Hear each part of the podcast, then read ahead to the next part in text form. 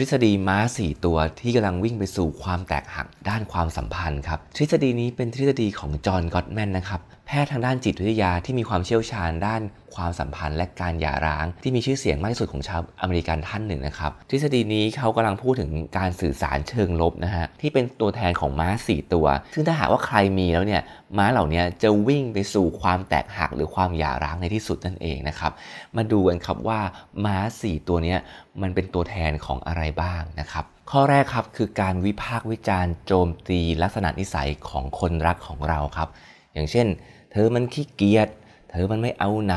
เธอมันอ้วน เธอมันทำงานไม่เก่ง เธอมันแย่อย่างนั้น เธอมันแย่อย่างนี้นะครับ การวิพากษ์วิจารณ์ครับ จะเริ่มเป็นม้าตัวหนึ่งครับ ที่จะนำไปสู่ความแตกหักด้านความสัมพันธ์ วิธีแก้ไขครับจอห์นกัตแมนก็ได้แนะนำคร่าวๆเอาไว้นะครับแทนที่เราจะโจมตีลักษณะนิสัยครับถ้าเกิดว่าเราไม่ชอบนิสัยของคนรักของเราในบางเรื่องจริงๆครับให้เราพูดถึงในเชิงที่ว่าเราเนี่ยมีความรู้สึกอย่างไรกับเรื่องนั้น แต่ไม่ใช่ไปบอกว่าเธอมันแย่อย่างนั้น เธอมันแย่อย่างนี้ อย่างเช่นนะครับว่าถ้าหากว่าเขาทำเรื่องนี้ที่เราไม่ชอบครับเราบอกความรู้สึกเราครับว่าเออการที่เธอทำแบบเนี้ยมันทำให้เรารู้สึกไม่สบายใจ มันทำให้เรารู้สึกว่าเครียดไม่ดี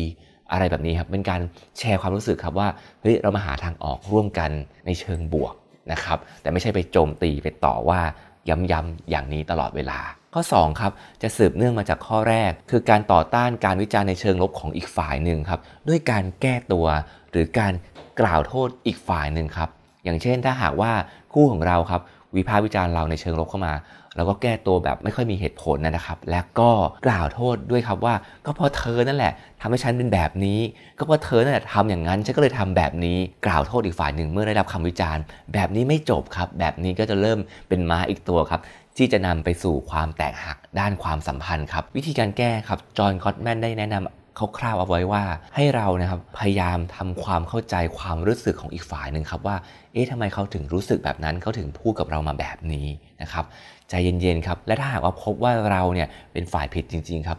เรากล้าที่จะขอโทษเขาครับ ข้อที่3ครับการแสดงความหยาบคายครับข้อนี้ผมได้เคยทำคลิปเอาไว้แล้วนะว่าความหยาบคายเนี่ยมันไม่ดีอย่างไรนะครับ อันนี้เราไม่ต้องอธิบายเยอะครับ ต่อว่าด้วยคำหยาบคาย ซึ่งมันจะเริ่มนำไปสู่ความแตกหัก ด้วยม้าตัวที่ 3 นั่นเองครับวิธีก็พูดด้วยคำพูดที่อ่อนหวาน พูดด้วยศิลปะในการสื่อสารครับ ใจเย็นครับไม่ใช้คำหยาบคาย เราจะไม่ขึ้นม้าตัวที่ 3 ตัวนี้ครับ และข้อสุดท้ายครับข้อที่ 4 ครับ คือการตีตัวออกห่างครับเขาบอกว่าเป็นขั้นสูงสุดแล้วครับคือขั้นที่แย่ที่สุดครับถ้าหากว่าเรา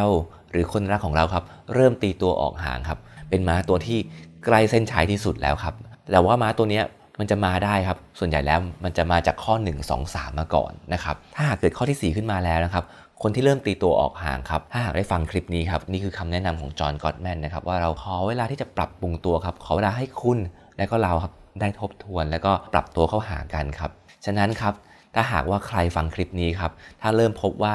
มีข้อใดข้อหนึ่งใน 4 ข้อนี้ครับ ให้เริ่มแก้ไขนะครับ ก่อนที่มันจะพาเรา ไปสู่ความแตกหักในด้านความสัมพันธ์ครับ ถ้าหากว่าใครฟังคลิปนี้ครับ แล้วพบว่ากำลังขี่ม้าตัวไหนอยู่ หรือว่าเคยขี่ม้าตัวไหนอยู่ แล้วแก้ไขมันได้ครับ ช่วยมาแชร์ มาแบ่งปันให้ผม และเพื่อนๆคนอื่นได้ฟังกันนะครับ และสุดท้ายครับ ถ้าหากว่าใครชอบคลิปความรู้ด้าน วิธีการพัฒนาด้านความสัมพันธ์ หรือวิธีในการมีความสุขมากขึ้นนะครับ ก็กดติดตามช่องนี้ไว้นะครับ แล้วพบกันใหม่ในคลิปต่อไปครับบ๊ายบาย